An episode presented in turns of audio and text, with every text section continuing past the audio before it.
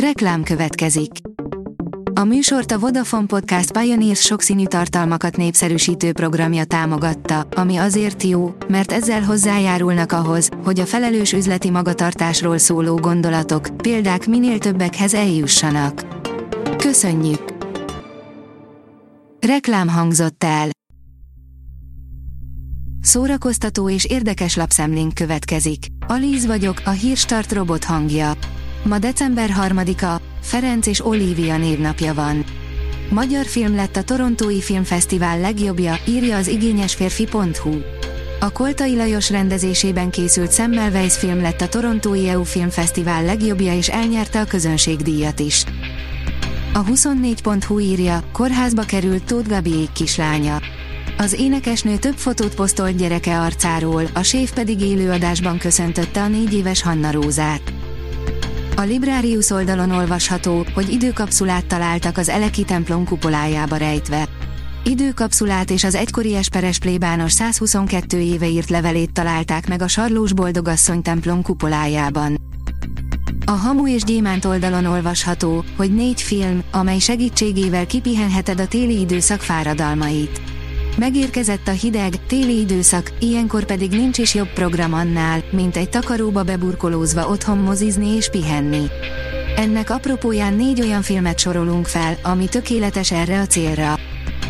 A Mafa bírja, HBO Max, piszkosul erős előzetest kapott a Sárkányok háza második évada.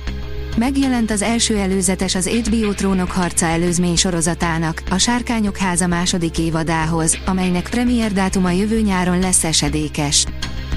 A 444.hu oldalon olvasható, hogy ha ők meghalnak, akkor ez már nem egy megélt dolog lesz, hanem csak egy beszélt. Múlt vasárnap mutattuk be Révész Bálint filmjét, a Nagyi projektet a Yeti moziban.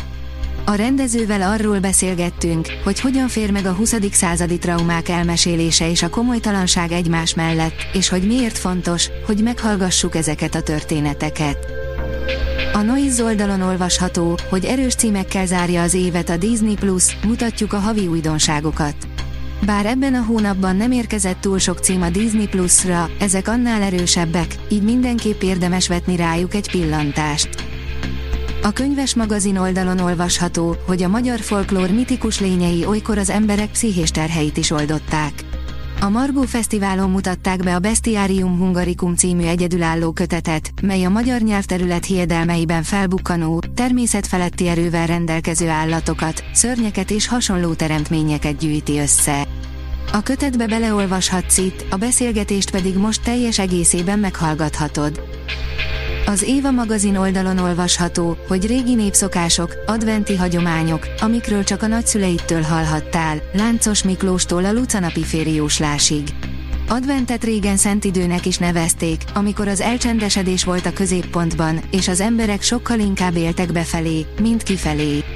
Az idejük nagy részében csendben várták a karácsonyt, mégsem magányosan.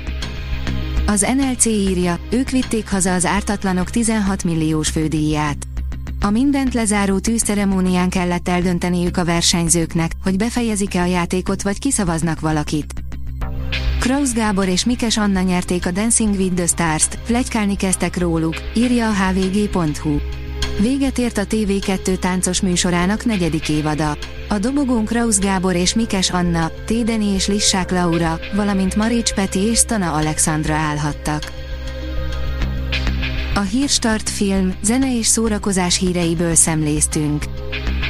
Ha még több hírt szeretne hallani, kérjük, látogassa meg a podcast.hírstart.hu oldalunkat, vagy keressen minket a Spotify csatornánkon, ahol kérjük, értékelje csatornánkat 5 csillagra. Az elhangzott hírek teljes terjedelemben elérhetőek weboldalunkon is. Köszönjük, hogy minket hallgatott!